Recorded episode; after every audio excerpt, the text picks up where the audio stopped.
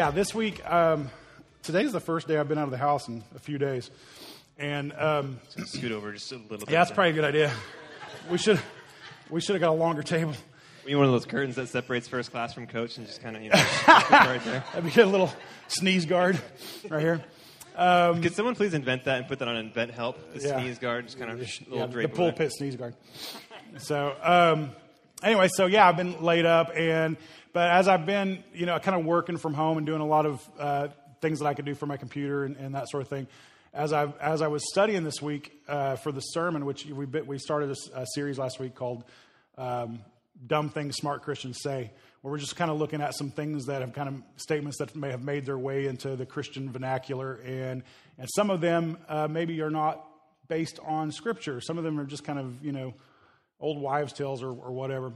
Um, and so, just looking at that, the one I was going to deal with this week uh, was was one that, as I got to studying it, felt more like a point from a sermon than a whole sermon itself. And then on top of that, it kind of felt like maybe it was just one of my pet peeves versus something that you know merited an entire sermon.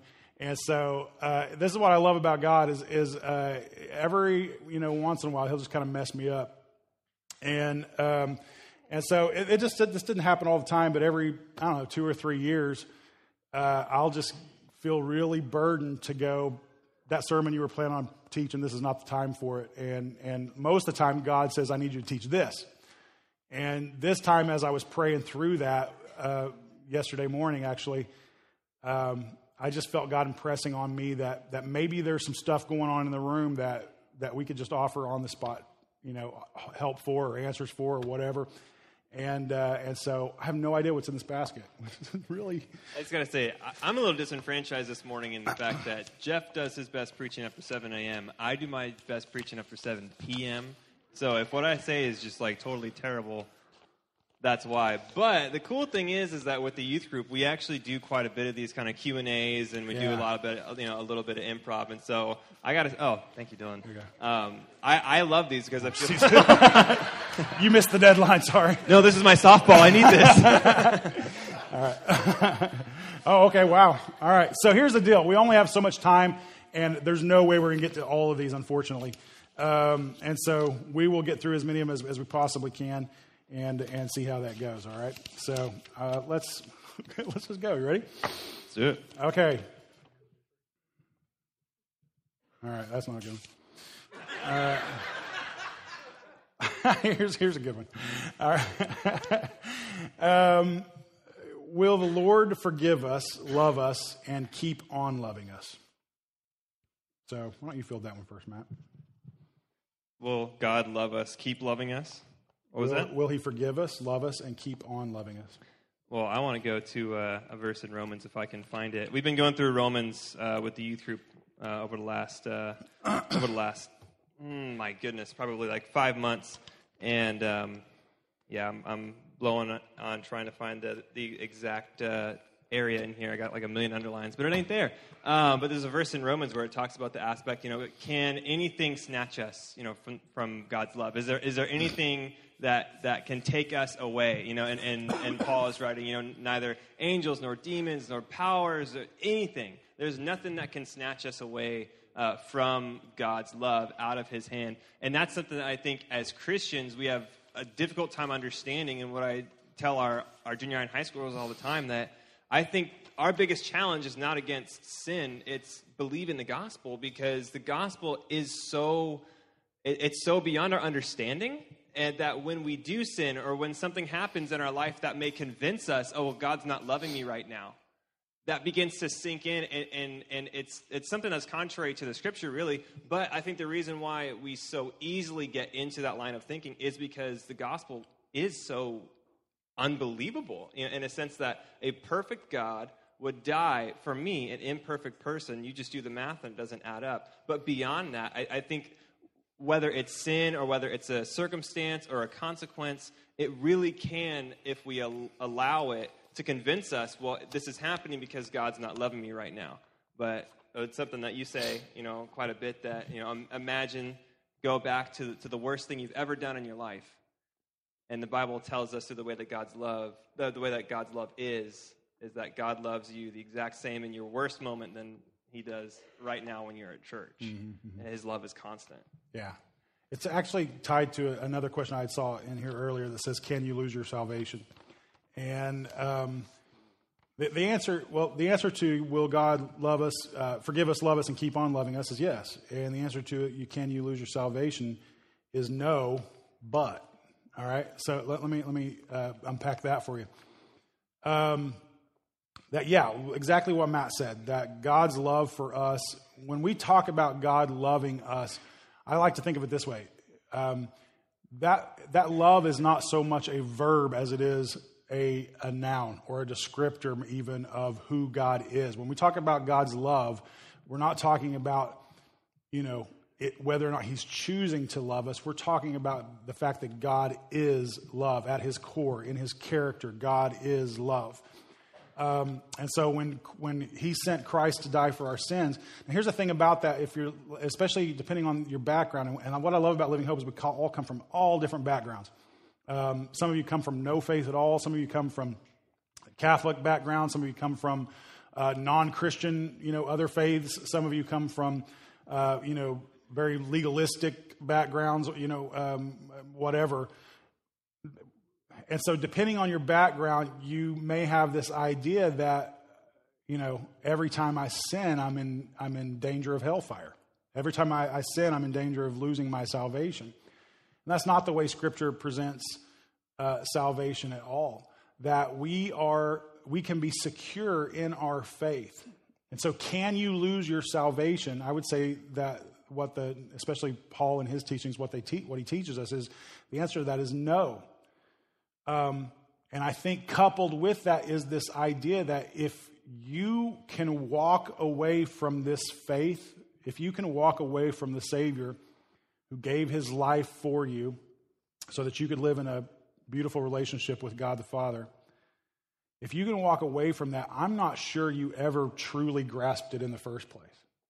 I'm not sure it ever truly got a hold of you in the first place. Because once that gets a hold of you, like here's the deal. I'm not saying I never wander, because I am, just like the old, the old hymn says, prone to wander. I, I am prone to wander, right? Um, but the idea of completely abandoning my faith when I know who God is and what He's done for me, that idea is so far I mean, I, you know, I always use the uh, example of marriage, you know, in, in these illustrations of our relationship with God because because the Bible uses that example, and I think it's such a great illustration. In my relationship with my wife Jamie, whom I love with all my heart, there are days I don't feel like being married. You know what I'm saying? And and there are days that she doesn't feel like being married to me either. I guarantee you that. And uh, and so there are days that I that I will slack off of my. Um, careful that.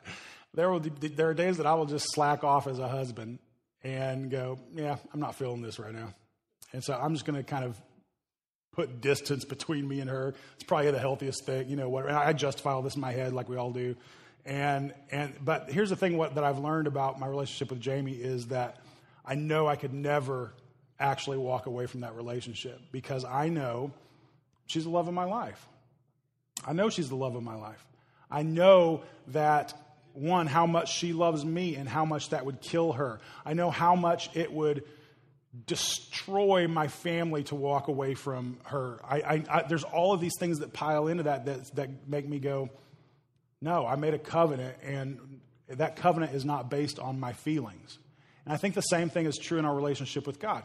Are there days that I wake up that I'm not feeling like being super Christian today? You better believe it. But guess what? What was it the disciples who said, where, you know, where else would we go? And Jesus said, Are you guys going to leave too? All these people from the crowd had left.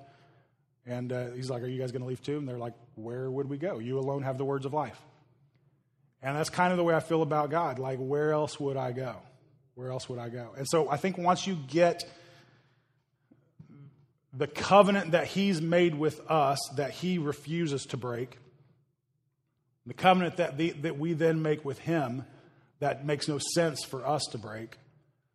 Um, once you truly, truly understand the weight of that, I don't know how you can walk away from your faith. I don't know. And so so yeah, I, I, Yeah, and just to add to that too, uh, it makes me think of uh, when the Bible speaks to us as sons and daughters. Um, it reminds me of the prodigal son, and whether that uh, parable is speaking to the nation of Israel or whether that's speaking to individuals who are going to go after Christ, I think the principle is the same.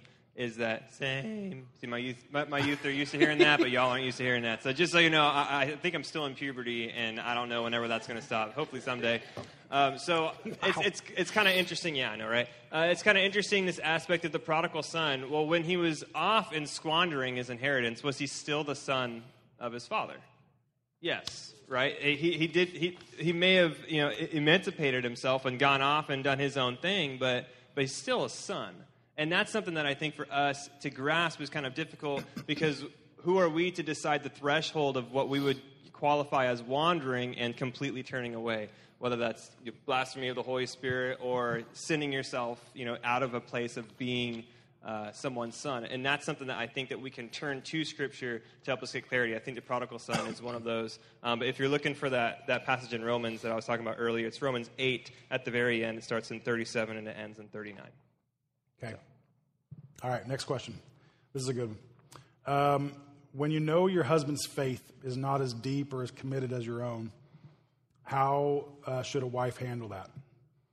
Um, and I think we could apply this question the other way around as well.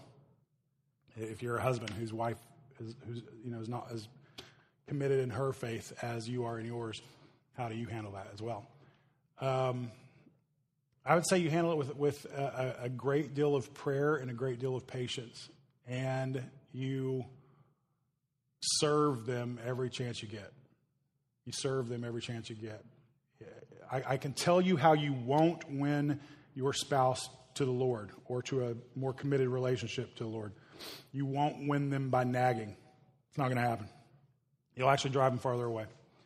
Um, and so give up on the complaint, give up on the constantly, every time an argument goes a certain way, that you're throwing it in their face about how, you know, you call yourself a Christian, you know, what, just give up on that stuff because that's not going to work.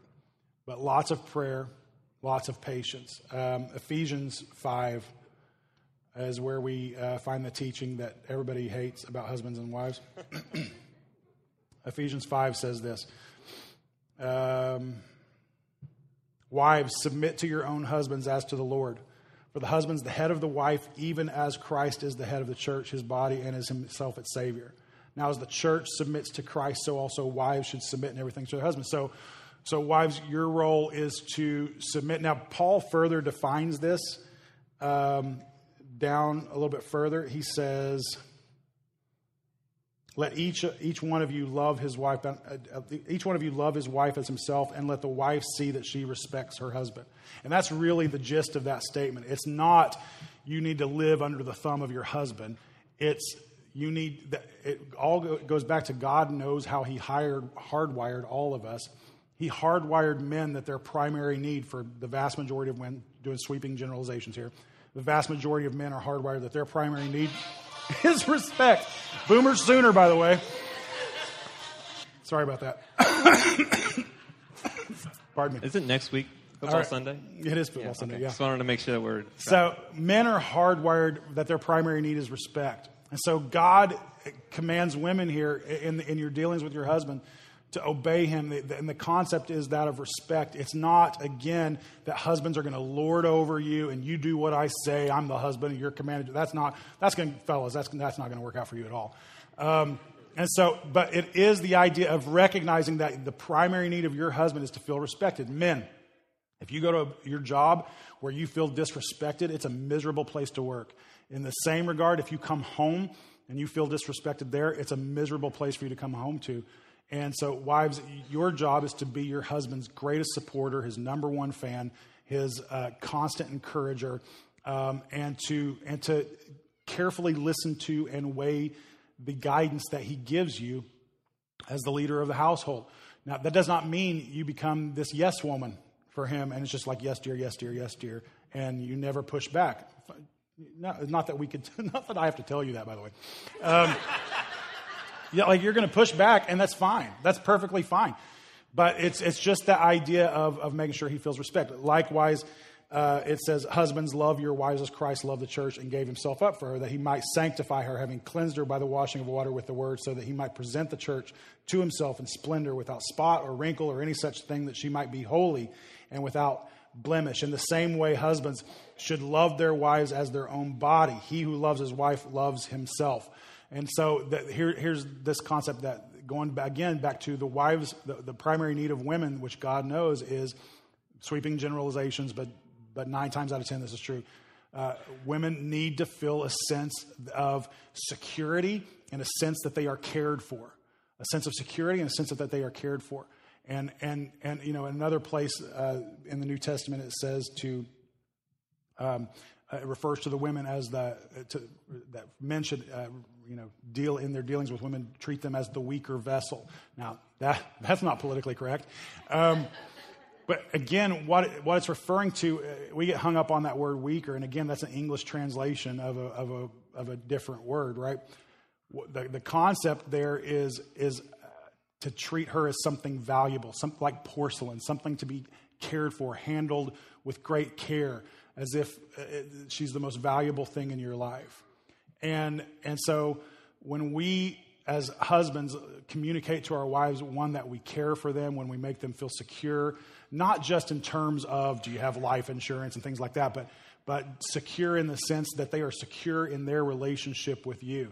If you're that person that's constantly throwing out the d word and and, uh, and, you know threatening you know the stability of the marriage or whatever then you're not creating an environment for your wife to feel secure uh, and so back to the original question of, of when you're at different points in faith chances are you are at a different point in faith with your, with your, than, your, than your spouse is. And chances are that that might flip flop from time to time. Regardless of what that is, that does not change your role as husband and it does not change your wife or your role as wife. Um, and so you, you love them, you just love them, you encourage them, you point them towards the truth in ways that are um, that they will actually hear, that they will listen to, um, and you pray for them. You pray not only for them that you have the words to give to them, but you pray that God would surround them with other voices that they might listen to uh, as well. And, uh, and, and you just pray that thing through. And maybe they'll come to faith, and maybe they won't. Now, that's a hard, you know, like I'm supposed to fill you full of hope. I know. I can't, I can't, I'm just going to be honest with you. What I have seen over the years is that the majority of the time, when uh, I'll, I'll, deal with a wife right now, the majority of the time when that wife is just faithful to love her husband, to pray for her husband, to um, offer wise counsel, and, and to try to lead him into a, a deeper faith, nine times out of ten that actually happens. It might take time though. I've talked to wives that prayed for their husbands to come to faith in Christ for 15 years before they ever saw any hope, any hope. And so um, it, it, may not be, you know, some some prayers get answered fast, and some, you know, God puts in the crock pot. And so you just have to you have to get ready for you know to exercise some patience. All right. Um, here, how about you exactly what I was going to say. I mean, verbatim, Good. word for word. I had it. I mean, it was just it was crazy. All right, I'm going to throw this one at you because oh, I love you so much. How do we respond in a Christ like way to all the political turmoil? Not only is this for me, but this is for me right now. Um, so, so here's something. Um, I'll just throw this out for all y'all. Um, so, right now, I'm in the middle of all this political turmoil with all this stuff, with the immigration, with all this stuff. And how I respond as a church leader will reflect on people in and outside the church, how our church views not only politics but views people because what i think what happens so much of the time we're talking about political turmoil right i think what happens so much of the time is in our whether it's through social media whether it's through um, at the dinner table or i was in ace hardware the other day and there were these two guys that were just totally going off you know uh, no matter where we are, we want our voice to be heard. We want our opinion to be heard. And I think one of the things that drives, one of the things that compels us so much to voice our opinion in the midst of political turmoil is when one side appears to be winning the spotlight, right? When one side feels like not only is their side being disrespected, but not even given you know the time of day uh, to be heard, and that's at least what compels me the most. And, and so, I'll, I'll admit, full disclosure, I've posted several things on Facebook in the last couple of days, and then about three minutes later deleted them because I realized it was stupid. Everything I said, I feel totally okay with but just going off on Facebook, that no one needs to see that. No one, you know, even if I had, you know, things that I felt were, were correctly to say. Now, this is what I think would be a, a good response in, in the midst of political turmoil is, is this principle that in high school ministry that, that is the core principle of our high school ministry is listen. Because what people need to see amongst Christians is people who legitimately care. You know, it's something that, that Phil says is people won't um, no, people won't know to care unless they wait. How does it go? People won't care what you know until they know that you care. And and in my conversations, which uh, debates uh, with people of, of of different points of view, I have always driven a wedge when I did not listen whether you're single in a relationship married you know how important it is to be heard right? I mean that, that's a core value in, in any kind of social uh, environment. And so as a christian i think one of the first things that we need to intentionally make sure that we're doing is is whether we're in an environment with people the same or different points of view is listen. If you have an opportunity to speak in your point of view that's fantastic. But i think so often we feel like the only vessel of response to political turmoil is voicing our opinion. Who, who, would raise their hands and say that? I feel like that's my first that's response. True. Anyone else? Anyone else just feel like they want to like voice? Yeah, yeah. I, I think a, a, lot of us feel like as, as soon as we feel like our position is squandered or or something is going on, and we feel like we have something legitimate to bring to the table, our initial vessel would be to to speak up. Now, this is where it gets tricky because when we look at Jesus, right, we go to the WWJD and we say, well, what did, what did Jesus do? Jesus did spend a lot of time talking. And so we can look at that and feel like, oh, well, then I just need to go on a, a, soapbox and tell everyone, you know, you're all going to hell and all your political views suck and everything that you believe in is terrible. Uh, and, and at the same time, though, if you look at who did Jesus speak to, I guess I could say forcefully. Who, who did he speak to? He spoke specifically to the, to the Jewish religious people. And so, really, the, the harsh skepticism is not pointed to the Roman Empire. What did Jesus say? Give to Caesar what is Caesar's. When all the Jews were, you know, were, were going, wanted to rebel and didn't want to pay taxes.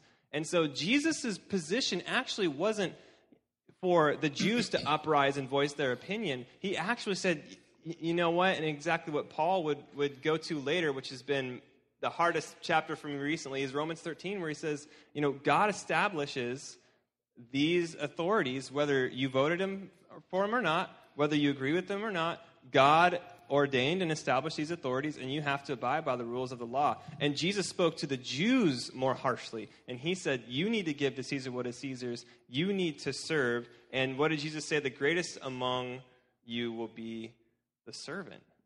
And so while that may not be an answer that fully, I guess, answers the whole thing, what, what our active response would be, I would say, as a caution, as you make your responses, make sure you listen.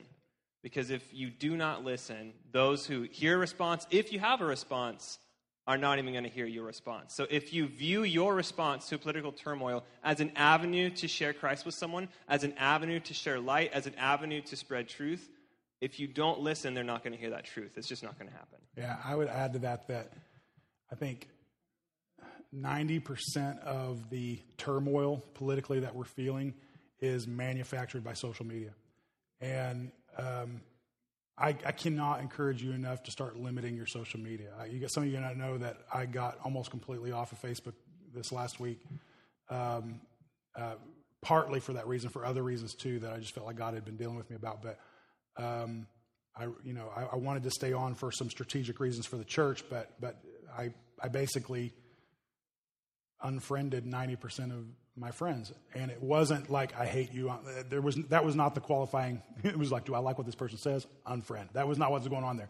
It was just I basically stayed friends with my family, um, the leadership here at church, and a couple of like lifelong childhood friends that I just enjoy keeping up with now, that sort of thing. And and and and here's the, here's the thing about that. What I've noticed is my stress level came down so much this week because I'm I'm a very opinionated guy, and I see the stuff. And here's the thing about social media is that 60 to 75 percent of everything you read on social media is just made up.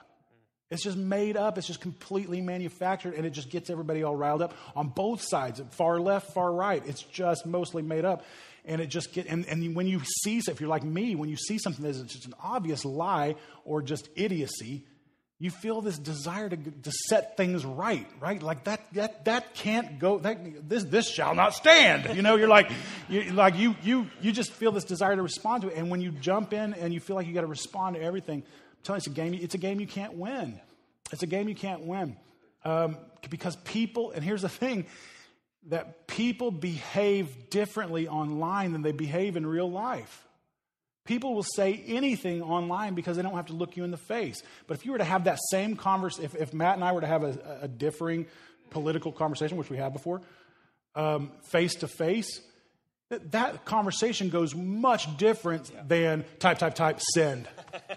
You know what I'm saying? It, that conversation goes much. Say, I love that you did the typewriter thing too. Right, right, right. Just, bam. And so I, I'm, I'm telling you, most of that, tur- if you're feeling a lot of turmoil, I guarantee you uh, the vast majority of that is manufactured by what you're reading online. And, and I'm just going to say be very careful. Be very, very careful. Now, that said, let me say this. I think part of the, the way forward in this is for us to actually start having healthy conversations where other people can offer differing opinions and you don't feel like you got to have that you have to attack them for that opinion where you can go okay i hear what you're saying or, or maybe follow it up with a, another question. Tell me why you think that or whatever. Offer your opinion too.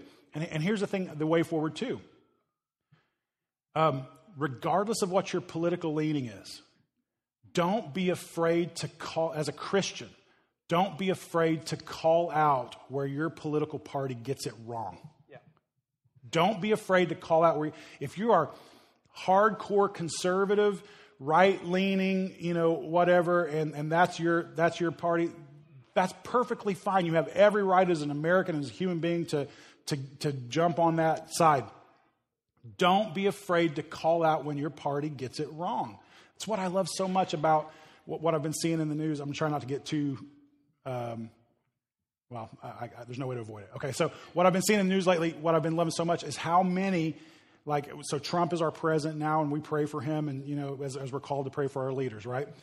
Uh, what I've been loving is that how many people in his own party, when he makes a move that they're like, that's too far, many of them, not all, but many of them have not been af- afraid to go, that's my president, but that's not right, right? And I love seeing that stuff to, to the same degree, if you're left leaning, the same thing. You can be progressive or whatever in a lot of areas, but as a Christian, there are a lot of areas you cannot be, you cannot jump on that progressive bandwagon with because it's outside of our faith. So, and, and the way I like to respond to those issues is not by me going, this is wrong, so says Jeff. That's not what I do. I like to just put scripture out there. Just let the Bible speak for itself. And just throw, throw, throw it out there and go, you know, as a believer, the Bible says this, so I got to get behind this. You know, comments, anybody, you know, whatever. And what you'll find is that a lot of really good Christians will, be, will, will still defend their position, even in light of the Bible. But let the Bible speak for itself. Don't feel like you have to come to the defense with your personal opinion, because ultimately, you're just one more in a sea of opinions that nobody really cares about, right? And so, does that make sense? All right. Yeah, and, and you, you, totally hit on something that I just wanted to kind of bring back to the, the main point that I was making in like these kind of conversations is, is, is you added, you know, ask questions. Yeah. Uh, especially in an environment where, let, us throw out a, a, common scenario. So say you're in the break room. You're in the break room at work, and someone has a, an opposing, uh, you know, two people are, are talking, and they're obviously resonating off each other, something that you're completely against and and and I, and I was talking about listening, and and the whole point of listening, you know, is to understand where someone is at, what they're saying, why they believe what they believe. And so part of listening is not just sitting there and just going, uh huh, uh huh. Part of listening is asking questions for clarification and, and, and not pointed questions to make a point that obviously, okay, there's a hook on the other end of that question, but legitimately understanding. So if someone believes something that is so heinous and so obviously not what you believe, wouldn't you want to know why they believe that, how they got there? And, and, and so, as a Christian, I, I, think there's an, there's an element of this, especially we may struggle um, when, when we have kids. How do we parent our kids? How do we, um, how do we raise them up in a way that they're aware of, of the things of the world, but that they don't, you know, our fear is that they'll get sucked into uh, immediately believing to something almost, almost as if um, that the things of the world is like this vacuum that just pulls us in. It, it, in a way, it is because, because we are fallen, but being able to think for yourself is something that God has hardwired into every single one of us. And so, as adults, uh, as we have differing uh, views, we get to ask other adults, hey, why do you feel that way? Uh, not, not, things like, have you considered this, because that's pointing it directly back to you uh, in your view, but legitimately asking, so, so why do you feel this way? H- how do you feel about this? Because that helps us understand as Christians that it if all it is is a project for you to get education on why someone feels that way so you can respect someone more, all power to you. But I think it goes a lot farther than that because it is a legitimate act of love to understand why the somebody same I would say believe. the same thing applies to all areas of life. Like if you're having a conversation with somebody who is in a different faith than your faith, the, one of the best things that you can do is sit down with them and go, "Tell me about your faith. Tell me why you believe what you believe." Uh, what I've found over the years is that when I give people the opportunity to talk about their faith, they are so grateful that I would actually sit and listen to them and give them the opportunity to talk about why their faith is meaningful to them. And, and then when I do that, I earn the right then to go. I, I usually don't force it on them, I, I, but I'll say something like, hey, I'd like, to, I'd like to tell you the same stuff about me sometime. Whenever we have time, you ask me the same question. And, and, and maybe it happens at that moment, maybe it happens a few weeks later, whatever, but but it, it encourages a dialogue. And, and, when you were saying what you were saying, I was thinking that you know, when you're having a conversation with someone, when the other person is talking, the purpose of that is not for you to try to figure out what you're going to say next, right? Like, I'm not listening. What should I say next? What should I say next? What should I next say? say? Instead, it's you listen and you respond. And so, anyway, that's we just need to listen more. And and I can't again cannot encourage you enough to really limit social media. It is so um, it has its strengths and it is a beautiful thing at times. And then there are times, and you guys know, I don't have to convince you, that is just flat out ugly. And you don't need that negativity in your life. You just don't need it in your life. And so, um, once I started digging in, and um, Jamie and I are going through this whole minimizing thing in our life right now where we're minimizing a lot of different areas. And once I started minimizing Facebook, it wasn't just my friends list, it was all the things over the past eight years that I've liked and started unliking all those things, all these businesses and celebrities and whatever else that I've liked over the over the years. And suddenly my news feed on Facebook became so simple and so like enjoyable to actually once in a while get on there and look and see what was on there. Um, and, and, and, and, and, by the way, it's not that I I uh, unfriended everybody with a different opinion because I, I kept all my family, and they're the biggest jerks in the world. like I have the biggest problem with my family as anybody, pretty much. So, um, anyway, so I, I, just encourage you that way. Okay, uh, we have time for just a couple more questions. I was uh, baptized when I was 12 in the Methodist Church, not by immersion. Does Living Hope believe you have to be baptized by immersion? So the answer to that question is yes and no. All right, so here, here's the yes and no of it. The, the word baptized uh, comes from the Greek word baptizo, uh, and baptizo means uh, to immerse in water. That's literally what that means. Um, and so uh, when you look at the other examples in Scripture of people being baptized, and Jesus being baptized in the, in the Jordan River, uh, you know, if, if he was not going to be immersed, there would have been no reason to get in the river. Am I right? Who's, sprink- who's getting in the water and then sprinkling, right? That doesn't make any sense. And so, so yeah, we think that the scriptural um, uh, pattern for baptism is by immersion of water. However, we're not going to be legalistic about it. We're not going to be so. If you were baptized uh, from a, a, different method in a different part of your life, and you are comfortable with that and you feel that baptism was as was meaningful for you and it was still your declaration of faith, we don't feel like you got to do that over. Uh, or if there's, you know, there's been just recently we baptized somebody who had back issues and was nervous about hurting her back in, in the tub and everything, and so so we, we, we did a pouring instead of uh, an immersion. I, have done that something similar for for kids with um, you know uh, developmental disabilities that had a major fear of water type of thing going on. And, you know, so we're not going to be legal, you know, we're not going to shove unwilling participants into the water. You know, that's not what we're all about. But, um, but yeah, the biblical pattern is by immersion. So hopefully that answers that question. Yeah, I just want to throw yep, something really quickly out. I heard it said uh, there was this Australian pastor that I got to listen to one time talking about that Greek word baptizo. And he was talking about this aspect of a cucumber, right? How, how do we get pickles? Right? You immerse it. You literally, it's, it's that baptizo word. It's literally immersing that vegetable into that vinegar and, and whatever you have in there, and it turns it into a pickle. Now, once the pickle has been pickled, can it be unpickled?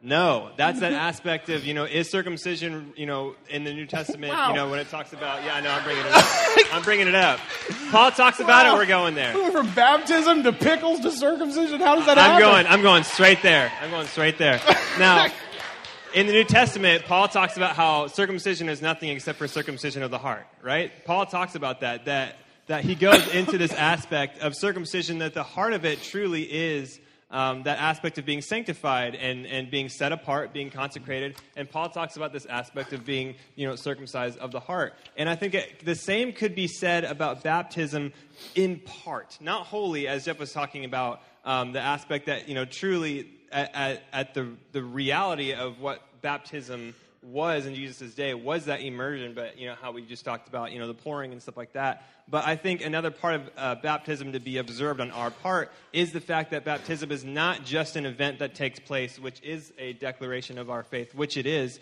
but there is another aspect of it um, where where Paul talks about, you know, the, being baptized into uh, into a whole new life, that whole aspect of new creation that as we are baptized, it's, it's more than just this aspect of being, you know, dunked in water, which is great, but there, there's even more to it. And so I think that as we look at that word baptizo, which is really, really fun word to talk about, I think it's awesome for us to understand, you know, look, look at yourself and look at your life. Are you a cucumber or are you a pickle? If you're a pickle and you've been changed, you're a new creation, go for it. That's what I had to say about that. I apologize. Wow. Okay, I'm, all right. So, you know that old children's book, When You Give a Youth Pastor a Mic? Um, oh, the one with uh, the floating bodies and all that stuff all right. Wow, that's, that's, that's interesting. Okay, good.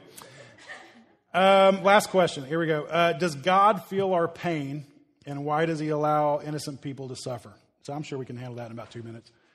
Um, does God feel our pain? Why does he allow innocent people to suffer? Um, so, yeah, I think uh, um, you know, there's plenty of evidence in Scripture that God does feel our pain, that his heart is broken at times for the circumstances that we go through. Um, you look in um, John chapter 11 when uh, Jesus' friend Lazarus died. And, and uh, you know, of course, the shortest verse in the Bible is 1135. It says Jesus wept. Um, but in that moment, what you have is a picture of Jesus who is not just weeping for his friend, he's weeping for the sisters of his friends whose hearts are broken that Jesus, uh, it appeared that Jesus didn't show up in time to save their brother's life and, and all this. And, and he, is, he is just broken. He, there's another passage where he's uh, on a hilltop looking out over Jerusalem. He, he, he weeps for Jerusalem, and wishing that they would get basically who he was and the significance of the fact that the Messiah had come. And, and he's just, he knows they're missing it they're missing it. They're headed towards a destruction that they can't even see, and he's just he's just weeping for them. So he does. Uh, God, you know, throughout the scripture, you know, the scripture shows us examples of of when, yeah, he does he does feel our pain, he, um, and that's one of the things I, I love about God. Um, we serve a God who, you know, according to the way things are worded in Scripture, who gave His only Son on our behalf uh, to die a death that was not his to die, but instead that was ours to die. And while, he, while Jesus is on the cross, um, uh, the, the, Bible teaches us that, that there was darkness. God actually turned his back on that. He couldn't bear to look at his perfect, holy son completely saturated in the sins of mankind.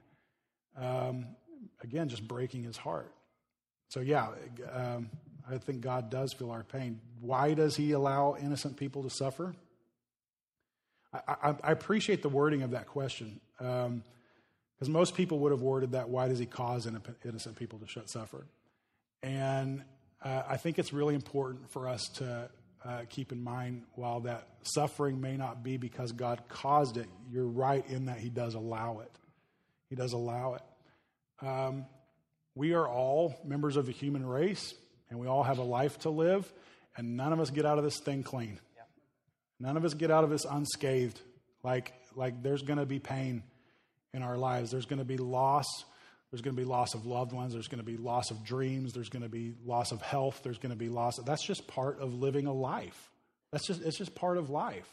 And whether you're super Christian or or super sinner, it which by the way I think those are kind of synonymous terms.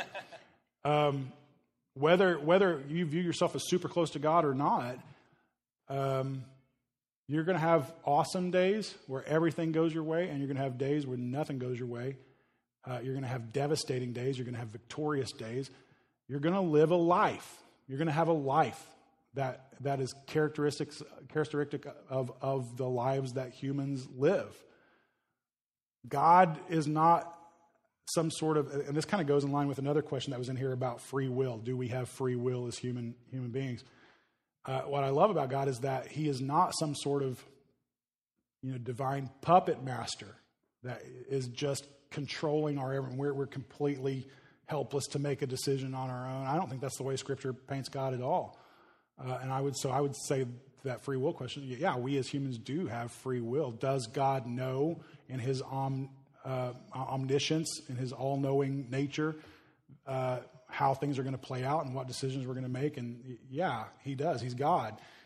Um, but he gives it like it would not be love. Like if, if God is a loving God, it would not be love if he just created us with no free will and just was like, you're going to love me. And you're not. That doesn't make any sense to me. That doesn't make any sense. And I don't think it lines up actually with the way Scripture teaches it either. And so, yeah, we exercise free will, we exercise faith, but the Bible's pretty clear. Even the faith that we have the ability to exercise is a gift from God. And so, is it? Can I give you a hundred percent clear view of what that looks like? No, there's some mystery involved there, as there is in a lot of things about faith. But um, I would say yes, God is sovereign. He's completely in control. He's in control of the good days and the bad days in, in terms of what he allows and what he doesn't allow. He's working all these things for our good. He's working all these things to bring himself glory. And so, our job in life is to walk the same life that pretty much everybody else has to walk, good and bad, and glorify God. And I, don't know. I mean, if, if, if we need more clarity around, around it than that, I'm, I'm not sure I can help you because, like I said, now, I think we as American Christians have to feel the weight of the fact that there are Christians at other spots around the world that are being persecuted, that are running from their countries, and um, and and and their good days may look like our bad days, and so it's all it's all relative. But regardless of where God has planted you, whether it's in a free country or a uh, um, a, a persecuted country, whatever the case may be, your role is to glorify God and to lift up your brother and your sister. So when you see a brother and sister hurting, your role is to is to be there, to be the voice of God to them, to be the hands and feet of God to them, to help carry them through those dark days.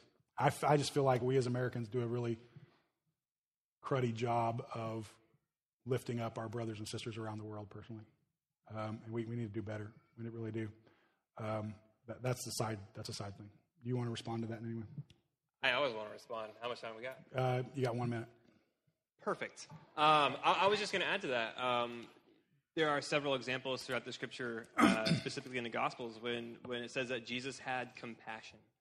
Um, you know, Jesus saw the crowds; he had compassion. Jesus saw um, the uh, the widow had compassion. Jesus, you know, all, all, these different areas, and that word compassion, uh, I think, is, is, is a word that that obviously resonates uh, with us. But I, I, think it goes deeper than just compassion that we understand on a human level um, when it talks about you know, innocent people suffering, I, I obviously we, go to Job because he's the king of suffering uh, in, in the Old Testament, and none of us are allowed to compare any of our lives to Job because we're just not allowed to do that because he just suffered so much. But I think we can learn so much from Job uh, in this aspect of if there is suffering going on in our life, that even if I don't feel it, and even if I don't want to, I'm gonna say God is good because I know He was good. If He was good two years ago when everything was great, all the circumstances were great.